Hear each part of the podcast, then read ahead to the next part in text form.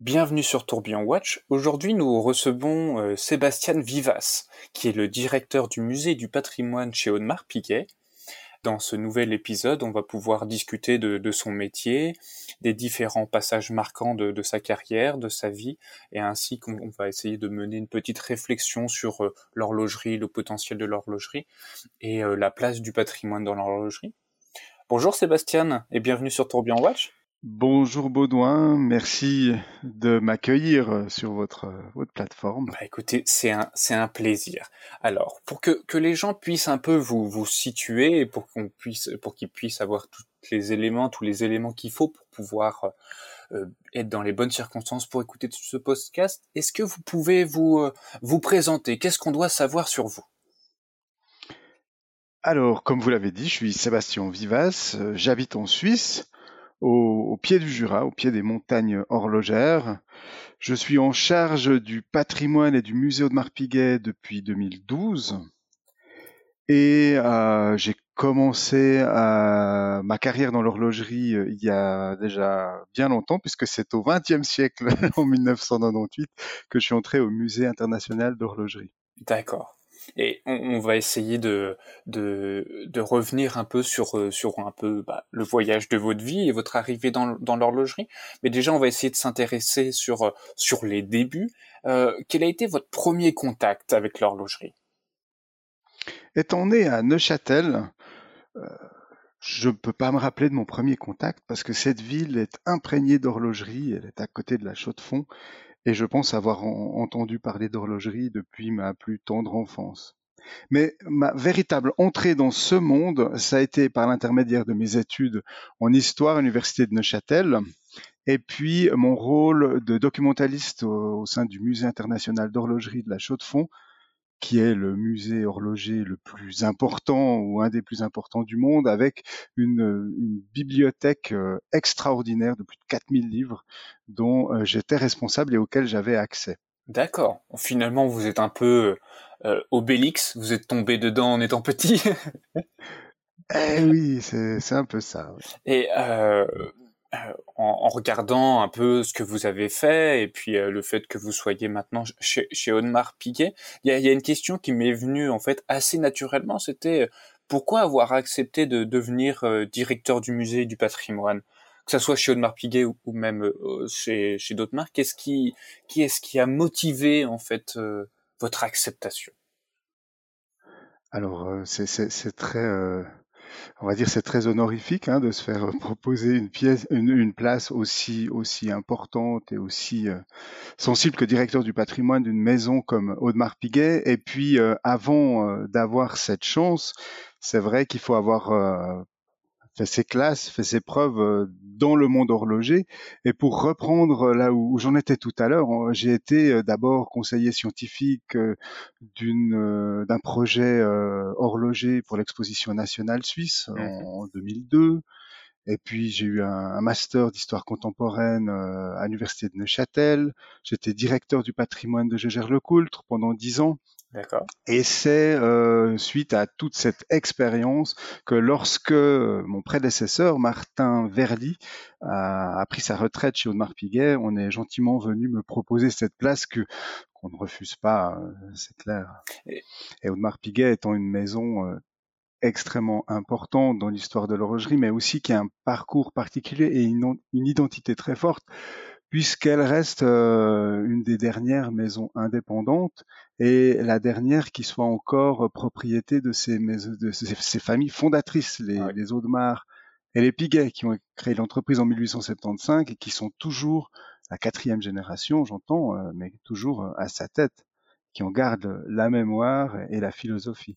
Et finalement, euh, bah, vous, l'avez dit euh, vous-même, vous avez fait des études dans, l'histoire, des études d'histoire, et euh, votre carrière, en fait, bah, vous avez travaillé dans, ce domaine-là.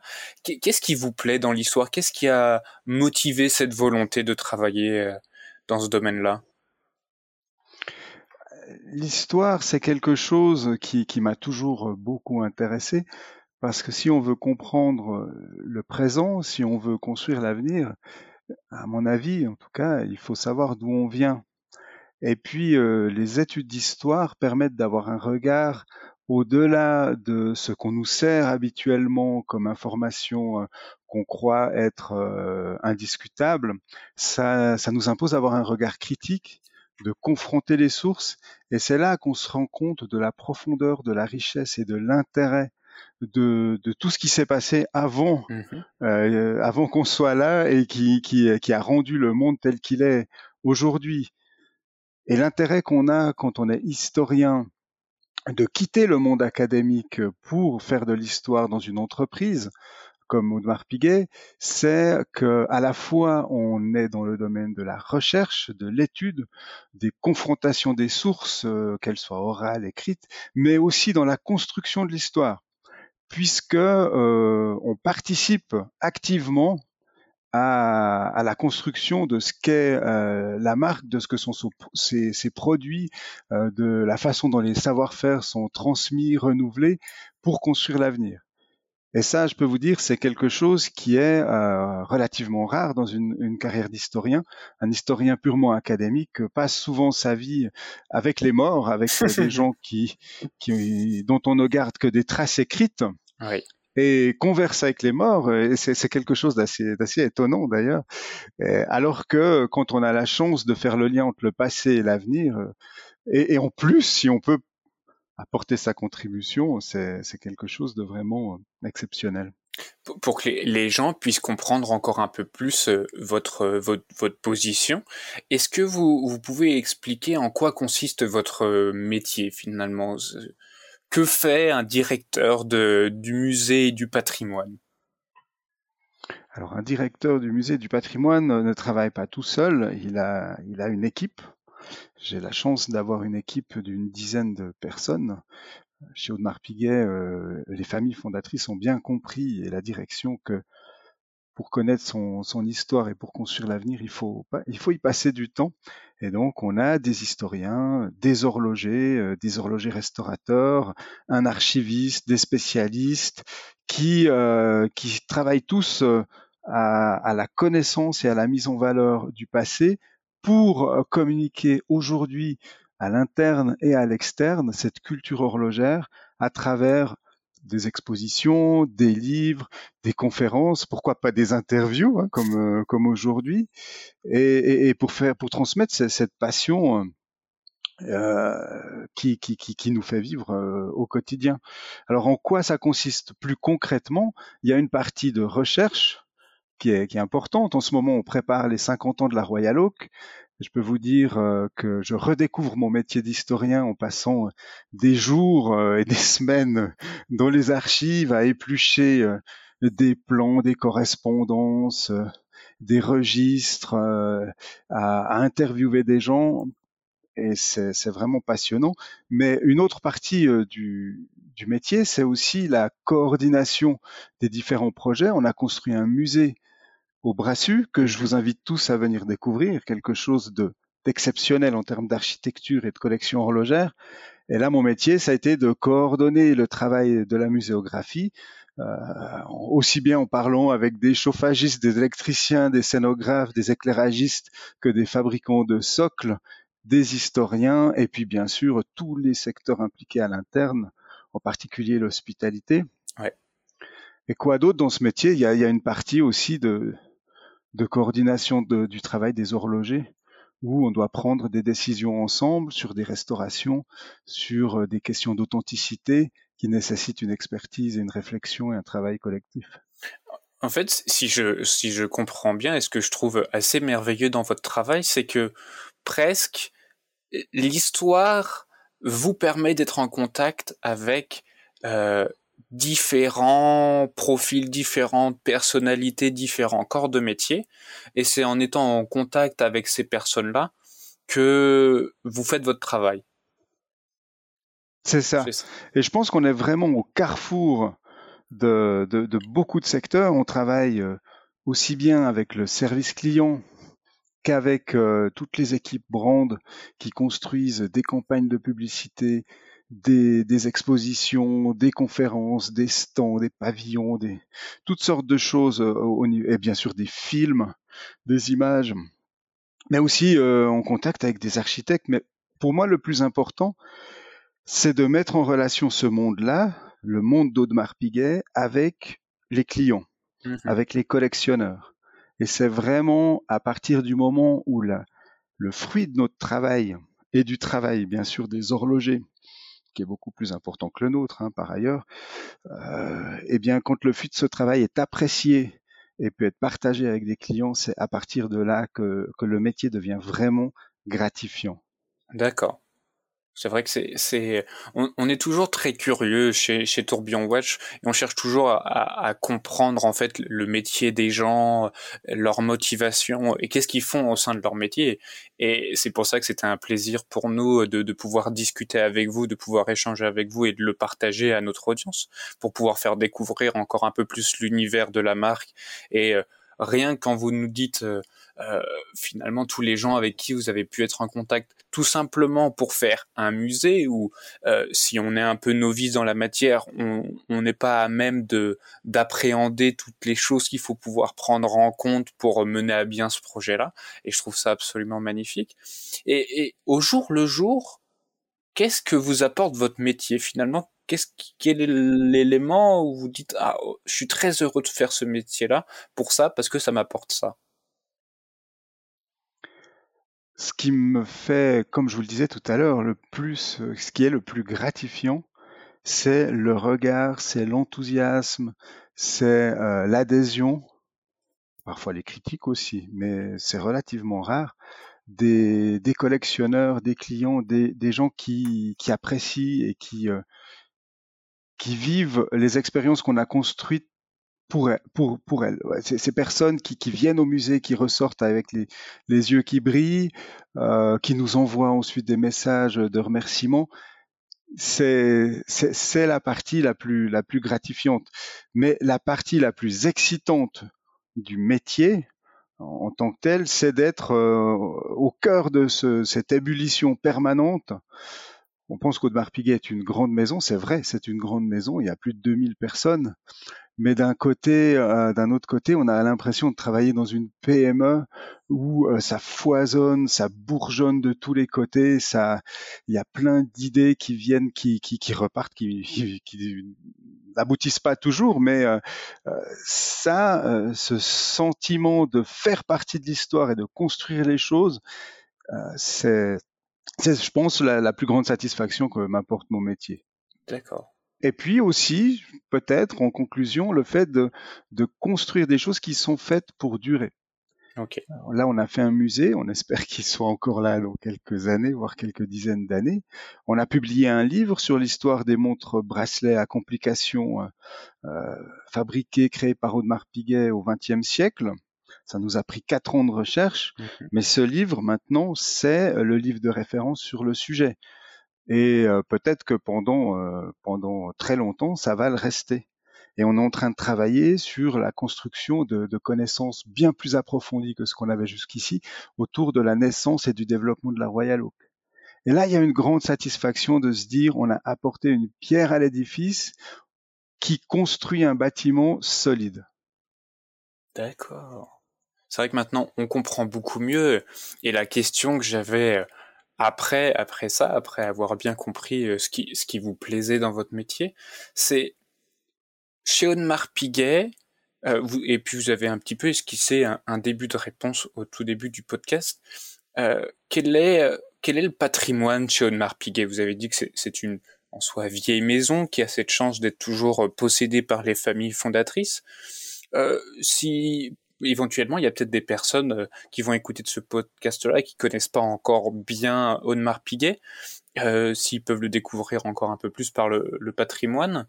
Euh, voilà. Mhm. Quel est le patrimoine d'Audemars Piguet? Alors, le patrimoine d'Audemars Piguet et l'histoire d'Audemars Piguet sont deux choses différentes. pour vous raconter l'histoire d'Audemars Piguet, il me faudrait oh, trois petites heures, je pense peut-être un petit peu plus. Bon, c'est parfait. pour la résumer plus rapidement, je dirais que c'est une petite entreprise d'artisans spécialisés dans les complications horlogères qui décide de monter un premier atelier en 1875, 1875, euh, pour parler comme euh, à la vallée de Joux, dans notre vallée d'origine, euh, au Brassus, euh, et qui, pendant, pendant les, les, 75 premières années d'existence de, l'entreprise, vont fabriquer uniquement des pièces uniques, pour la plupart dotées de complications, de répétitions minutes, de chronographes, de calendrier perpétuel, voire de double ou triple complications. Et puis c'est une entreprise qui va se moderniser à partir du lendemain de la deuxième guerre mondiale, qui va devoir s'adapter à un monde en pleine mutation, mmh euh, qui, qui, qui, explose en termes économiques euh, avec les Trente glorieuses. L'entreprise se modernise, euh, augmente sa production, et puis dans les années 1970 crée un, ce qui va devenir un symbole, une icône de l'horlogerie, la, la, Royal Oak, qui est la première montre de luxe fabriquée en acier l'acier étant traité avec le même soin qu'on traitait euh, l'or ou le platine, mais évidemment que c'est beaucoup plus difficile de le faire en acier puisque c'est un matériau beaucoup plus dur. Et puis, euh, bien sûr que la, Royal Oak, euh, Audemars Piguet ne se résume pas à la Royal Oak, la, créativité continue pendant toutes les décennies qui suivent, mais cette pièce devient aussi presque un, symbole culturel aussi important presque que la maison. Euh, et j'en parle particulièrement maintenant parce qu'on va fêter ses, 50, ans. Mais euh, Audemars Piguet est connu pour la Royal Oak, euh, mais Audemars Piguet est d'abord le spécialiste des complications. On a d'ailleurs dans le musée euh, 12 horlogers qui fabriquent des montres à grande complication et qui, qui passent entre 6 et 8 mois pour une montre. Mmh. Euh, vous pouvez imaginer euh, le travail, la concentration, les savoir-faire nécessaires pour euh, pour faire pour perpétuer ces savoir-faire parce que c'est ça qui, qui est au cœur de notre histoire. Alors, si je reviens à l'autre partie de la question, qu'est-ce que c'est que le patrimoine? Ben, Le patrimoine, au sens étroit du terme, c'est un patrimoine physiquement identifiable, c'est-à-dire des archives. Oui qui couvre 150 ans d'histoire. C'est des collections historiques. On a une collection extraordinaire au, au, patrimoine de Marpiguet, dont une partie, et même peut-être la plus belle partie, est exposée dans notre musée, mais d'autres voyagent dans le monde aussi, ou sont, sont présentés à travers des publications. Et puis, on va dire, au sens à peine moins étroit, c'est le savoir-faire en tant que patrimoine immatériel. D'ailleurs, le, patrimoine, euh, l'UNESCO vient de reconnaître euh, les savoir-faire horlogers et automatiers comme euh, bien protégés du patrimoine universel immatériel. Et ça aussi, c'est une partie du, du, patrimoine d'Audemars Piguet, non seulement dans les savoir-faire anciens, qui sont perpétués au sein de, de l'atelier de restauration, au sein des ateliers du service client, mais aussi des, des ateliers de fabrication. Et puis c'est aussi la création et, et la, la, mise au point, la perpétuation de nouveaux savoir-faire, de nouvelles technologies. C'est vraiment le, le, lien entre les deux. Le savoir-faire n'est pas que ancien, le savoir-faire euh, est projeté vers l'avenir. Euh, ça, c'est le sens le plus strict, on va dire, du patrimoine. Mais si on l'élargit un peu, on peut dire que tout tout ce qui touche à l'entreprise, son histoire, son présent et son avenir font partie de son identité, donc de son patrimoine potentiellement. Alors c'est peut-être un peu euh, ambitieux comme, comme, vision, mais c'est la vision qu'on partage euh, au sein d'Audemars Piguet, puisque le, le patrimoine, c'est la culture de l'entreprise. C'est ce qui, c'est ce qui va faire que dans 50 ans, dans 100 ans, on espère en tout cas que nos successeurs seront fiers de ce qu'on a fait et, et, on pourra on pourra dormir tranquillement euh, dans nos tombes. Ils seront toujours là euh, pour euh, pour faire vivre la culture qu'on a transmise et, et, et, dont on est extrêmement reconnaissant à nos prédécesseurs de nous l'avoir faite passer. C'est ça que, que je voulais mettre un peu en, avant en faisant ce podcast avec vous. C'est que souvent, euh, on pourrait très bien voir le, patrimoine ou un musée comme quelque chose d'un peu dormant, euh, quelque chose où on se dit, oh bon, encore un musée d'une vieille maison euh, horlogère qui essaye de remettre en avant euh, ce qu'ils ont créé.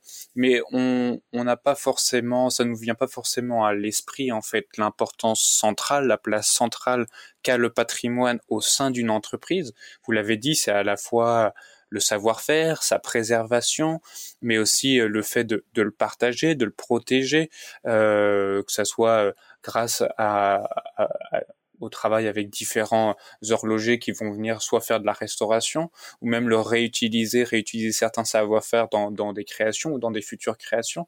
C'est la volonté que j'avais en vous interviewant et en vous laissant parler sur ce sujet-là. C'était quelque chose qu'on voulait mettre en avant pour expliquer finalement que le patrimoine, certes, alors pour le cadeau de Marpiguet, il est concret parce qu'on peut aller dans le musée, on peut voyager euh, au cœur de l'histoire du Marpiguet euh, grâce à, tout ce petit euh, chemin qui a été mis en place. Mais c'est avant tout un point central pour, pour une entreprise pour qu'elle puisse avancer sereinement en fait dans le temps. Alors vous avez complètement raison. En fait, on a tendance à croire que le patrimoine est orienté vers le passé peut-être même perçu comme un peu poussiéreux, un musée statique aussi. Euh, qu'est-ce qu'on va aller voir ça? En plus des montres en vitrine. Euh, voilà. Euh, pour nous, le patrimoine, c'est quelque chose de vivant. L'horlogerie est une culture vivante, est un patrimoine vivant orienté vers l'avenir. Et le musée qu'on a créé, on a fait tout ce qu'on pouvait pour le rendre vivant, pour le rendre expérientiel, pour que les visiteurs aient des surprises, que des choses se passent, des dispositifs commencent à tourner, commencent à, bouger, à faire du bruit, que, que les visiteurs s'amusent à remonter des mécanismes, à essayer des choses, à, à vivre un peu la surprise et le plaisir qu'on a à porter une montre sans évidemment on ne peut pas euh, sortir les montres de vitrine pour des raisons de, sécurité, mais on a envie de faire ressentir ce plaisir à travers l'expérience qu'on offre. C'est aussi pour ça qu'on a des horlogers qui travaillent au sein même du musée et pas uniquement pour faire des démonstrations d'un savoir-faire qui n'existe plus, mais pour produire au quotidien les grandes complications, les montres de haute joaillerie pour montrer à quel point euh, tout ça est, euh, vivant, dynamique et, stimulant. Ça, ça, a dû être quand même une expérience assez folle, le fait de pouvoir participer à ce projet, à l'élaboration et à la coordination de ce projet, et de le voir euh, se concrétiser, de voir apparaître pas euh, ce bâtiment qui se construit de jour après jour et puis dès que la structure est faite réussir à, faire en sorte que l'intérieur prenne vie ça a dû être quand même quelque chose d'absolument génial. C'est pas tout le monde qui a la chance de participer à ce genre de projet là ah je pense que c'est c'est un projet d'une vie euh, ça ça arrive qu'une fois dans une vie et même pas toujours. J'ai eu une chance extraordinaire c'est que par le fait que l'entreprise est familiale, que euh, on fait confiance aux gens et puis qu'on aime les idées un peu folles, euh, j'ai eu la chance de pouvoir rédiger le concours d'architecture euh, pour pour le nouveau musée, le programme du, du nouveau musée qui, qui, en faisait partie, et euh, à partir de 2013, ça a été un long projet de d'accompagner, de, de piloter toutes les phases qu'elles soient euh, constructives ou euh, des jolies galères, parce qu'on en a eu aussi.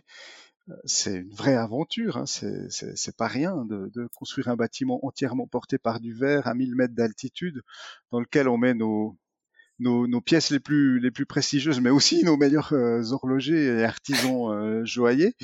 Euh, tout ça en maintenant des règles de sécurité, de confort, de température, d'humidité, de poussière, de lumière euh, optimale pour tout le monde. Ça a été une vraie, vraie galère. Et on, aime bien comparer ça en fait à une grande complication horlogère. Euh, toute proportion gardée, euh, c'est une grande complication architecturale, le musée qu'on a construit à la vallée de Joux. En tout cas, j'invite les gens à, aller se déplacer euh, s'ils le peuvent et si les conditions sanitaires le permettent à, aller le visiter. J'espère qu'on aura l'opportunité d'y aller parce que vous faites que de me teaser ce, ce, musée-là, mais on n'a pas encore eu la chance d'y mettre les pieds. J'espère très vite en tout cas. Ah ben, on vous attend hein, de pied ferme. Euh, le musée est ouvert au public. Euh, les visites ne se font euh, pas euh, en, visite libre, mais toujours guidées. par petits groupes, parce que justement, il y a des dispositifs extrêmement délicats euh, et de grande valeur qui qu'il faut manipuler avec l'aide d'un guide pour ne pas les, les endommager, aussi parce qu'il y a des horlogers qui travaillent dans cet espace-là. Mais euh, vous pouvez, euh, par le biais du, du, site du musée Atelier Audemars-Piguet, vous inscrire à, à, une visite guidée. nous avons trois mois de, de latence d'inscription pour les, pour les visites. Ah bah, on essayera de mettre euh, le lien. Normalement, les personnes peuvent le trouver en, en description euh, pour, euh, pour aller, aller voir tout ça. Vous avez quand même, depuis que vous êtes chez Audemars Piguet, vous avez dû vivre beaucoup de choses. Le, le projet du musée en, en fait partie. Est-ce qu'il y a une découverte en particulier qui vous a marqué? Quelque chose où vous vous êtes dit, c'est quand même assez fou de vivre ça et heureusement que je fais ce métier. Il y en a eu pas mal des découvertes. Mais si on a, a une euh, qui, m'a vraiment euh, marqué et pour laquelle je suis, euh, je suis extrêmement heureux d'avoir un, un, petit peu comme un, un pionnier, un découvreur, euh, d'être tombé sur un fonds d'archives qui n'avait jamais été exploité. En fait, mon prédécesseur, euh, Monsieur Martin Verly, qui a fait un travail extraordinaire, qui était horloger, qui avait une mémoire, euh, une mémoire sans, sans pareil, voilà, et qui voulait pas utiliser l'ordinateur parce qu'il n'en avait pas besoin, tout était dans sa tête. Et euh, il m'a dit, le jour où il est parti, il m'a donné une petite clé, avec un, je vois encore le porte-clé avec son petit pendentif jaune, qui était écrit dessus euh, hangar, euh, gare du Brassus. Mmh petite clé, ah, vous irez voir, euh, il y a quelques cartons euh, avec deux, trois archives, ça pourrait peut-être vous intéresser, on n'a jamais vraiment utilisé ça. Et je suis allé voir, effectivement, dans le, à côté de la gare, dans un hangar poussiéreux, derrière une porte tout juste fermé à clé, mais vraiment pas très bien sécurisé, des, des documents qui, qui, auraient très bien pu disparaître. Dans quelques cartons, il y avait des livrets reliés euh, en, en, dur, avec des écritures à, peine lisibles à l'intérieur. Peut-être qu'il y avait euh, une centaine de petits livrets qui euh, se sont avérés couvrir euh, à peu près 50 ans d'histoire de l'entreprise mmh. et décrire chacune des montres, une à une, séparément, entre les années 1910, voire même un peu plus tôt pour certaines, et les années 1950.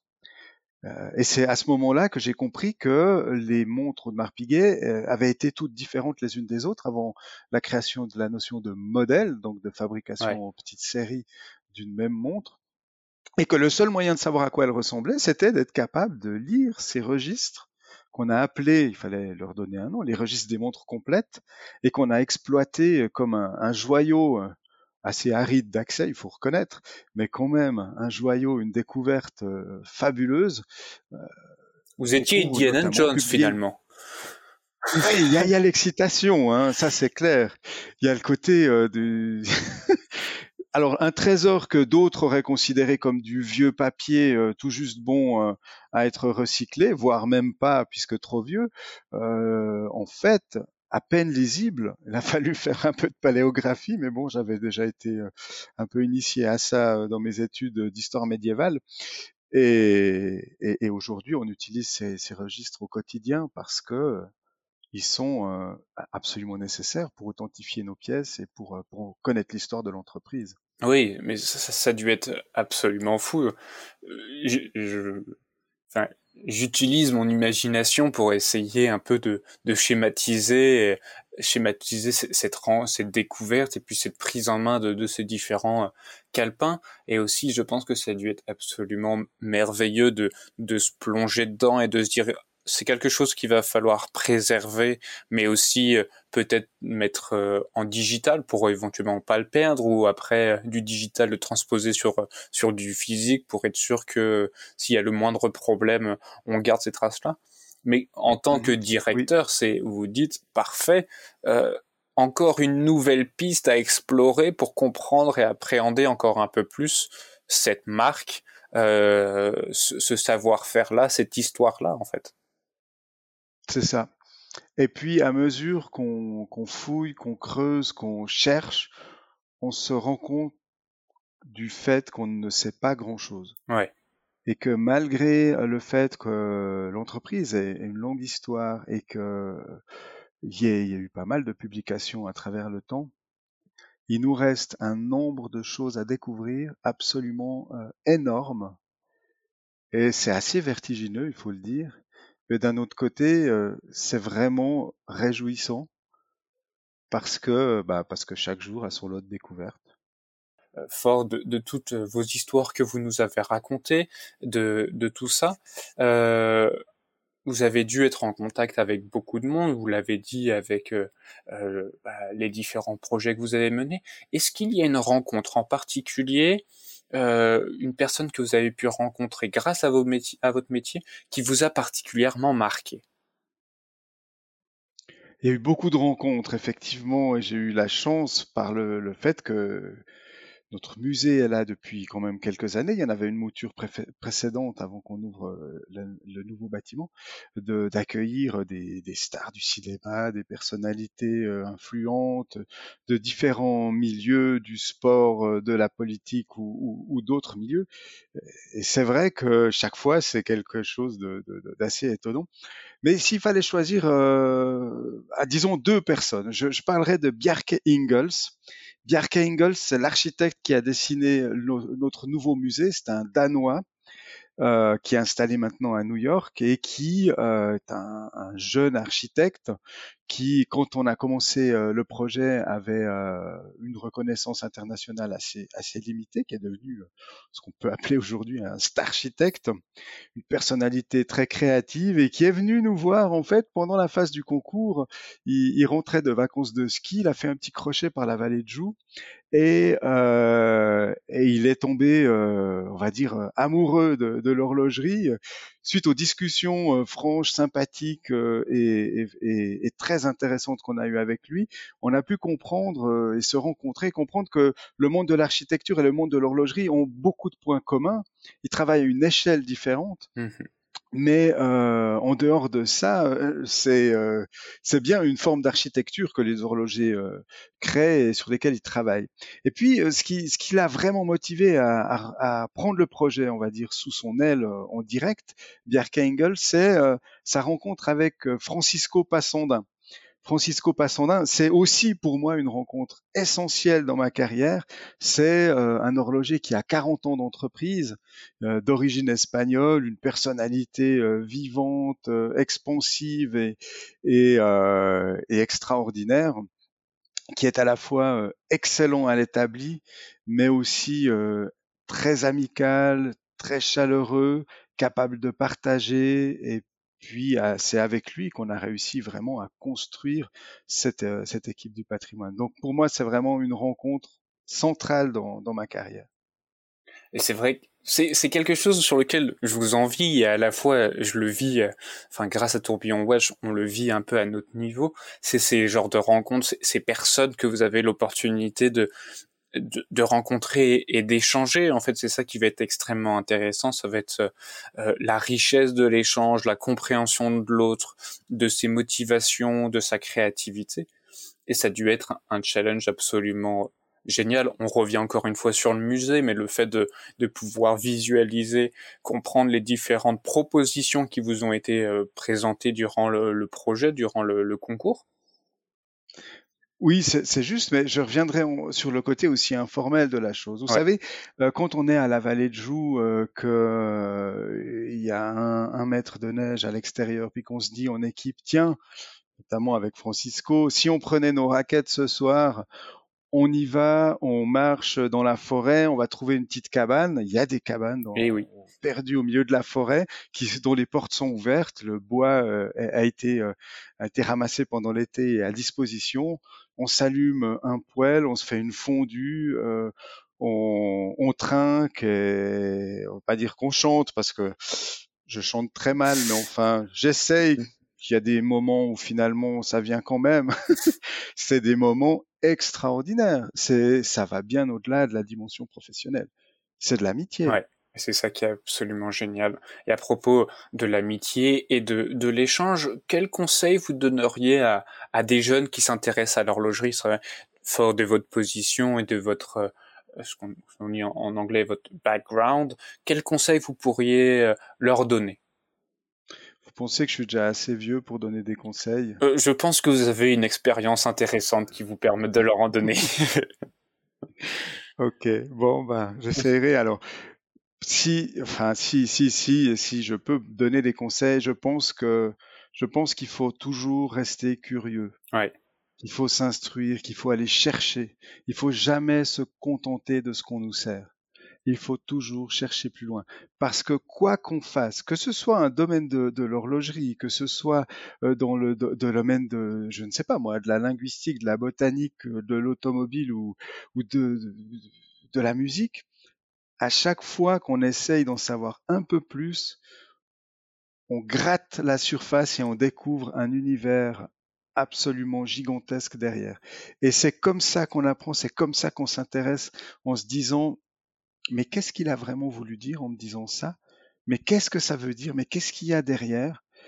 Et là, ben, il y a toute la littérature, il y a tous les gens qui peuvent témoigner, et puis, euh, et puis parfois on trouve pas. Et quand on trouve pas, il faut pas se laisser abattre, il faut continuer. Il faut peut-être trouver une autre piste, il faut chercher et il faut saisir les opportunités. C'est vrai que des opportunités aujourd'hui, on vit dans un monde où elles, se sont raréfiées. Mmh euh, quand on a une opportunité de faire quelque chose, même si c'est pas euh, ce dont on rêvait dès le départ, il faut y aller. Il faut y aller. Est-ce que parce que c'est comme ça qu'on entre. Ouais. Je suis complètement d'accord avec vous. Est-ce que à propos de, littérature, vous avez un, ouvrage à conseiller qui, pourrait permettre à, ces jeunes de, oui, de, forger ou de renforcer leur culture horlogère? Alors l'ouvrage de base, il est relativement ancien, il date des années 1980. C'est le, le, fameux livre de, David Landis, L'heure qu'il est, qui permet vraiment de comprendre les origines, les fondements et le développement de l'histoire de l'horlogerie depuis le Moyen Âge, depuis que les, moines euh, ont, ressenti le besoin de créer un dispositif mécanique qui leur permettait de se réveiller pour faire leur, leur première prière mmh euh, avant le lever du soleil. Parce que c'est bien de ça qu'il s'agit. Hein. Vous savez, la, chanson Frère Jacques, euh, dormez-vous. Bah, Frère Jacques, s'il se réveille pas, euh, il peut pas réveiller le monastère qui doit faire sa prière. C'est son rôle principal. Et ça commence par là. Et euh, effectivement, ce livre de David Landis, il est, il est essentiel. Ensuite, il y en a énormément. Il y a des, Allez voir le musée euh, d'horlogerie de la Chaux-de-Fonds, allez à la bibliothèque. Il y a des livres introductifs sur, sur tous les grands sujets, sur l'histoire de, de l'horlogerie, l'histoire des échappements, l'histoire des, des complications. Et puis, si, si vous voulez en savoir un peu plus sur l'histoire d'Audemars Piguet, je ne saurais que vous recommander notre livre sur l'histoire des complications de Marpiguet au XXe siècle. C'est un sujet extrêmement serré, mais à partir de là, on a élargi le, champ d'études pour euh, aller plus loin dans l'histoire de l'entreprise, mais aussi l'histoire euh, des chronographes. Pourquoi est-ce qu'on crée des chronographes au XIXe siècle? Euh, Des sonneries, d'où ça vient, pourquoi, comment, etc. Donc il y a, y a, foison de choses et il y a tous les ouvrages de, de Pierre-Yves Donzé, qui est un des principaux euh, historiens de, de l'horlogerie euh, actuelle. D'ailleurs, je vous recommande vivement de l'interviewer si j'ose. Ah bah, avec grand plaisir. Qui est, qui est, basé au Japon et qui est euh, professeur d'histoire de l'horlogerie à Osaka mais qui connaît parfaitement l'horlogerie suisse et qui est l'auteur le plus prolifique dans le domaine euh, de ces dernières années. Écoutez, et on va terminer sur la dernière question. Quel est le futur d'Onmar Piguet concernant son patrimoine? C'est une excellente question. Euh, et c'est une question extrêmement large aussi. Euh, je pense que tant qu'Audemars Piguet investira comme, euh, comme euh, la marque a investi ces dernières années dans l'étude, dans la valorisation des connaissances historiques, des savoir-faire historiques, de leur transmission et la création de nouveaux savoir-faire, tant que le patrimoine fera partie intégrante de la création du futur d'Audemars Piguet, le patrimoine aura vraiment un avenir et, probablement une aura qui ne cessera de grandir. Bah, écoutez, je, je, crois que c'est tout bon normalement avec euh, l'échange qu'on a eu euh, avec ces, euh, ces, ces 40 minutes. J'ai l'impression, normalement, les, les, gens auront compris l'importance du patrimoine, l'importance du patrimoine au sein de Piguet et de son futur. Merci beaucoup Sébastien pour cette discussion et on espère à très bientôt.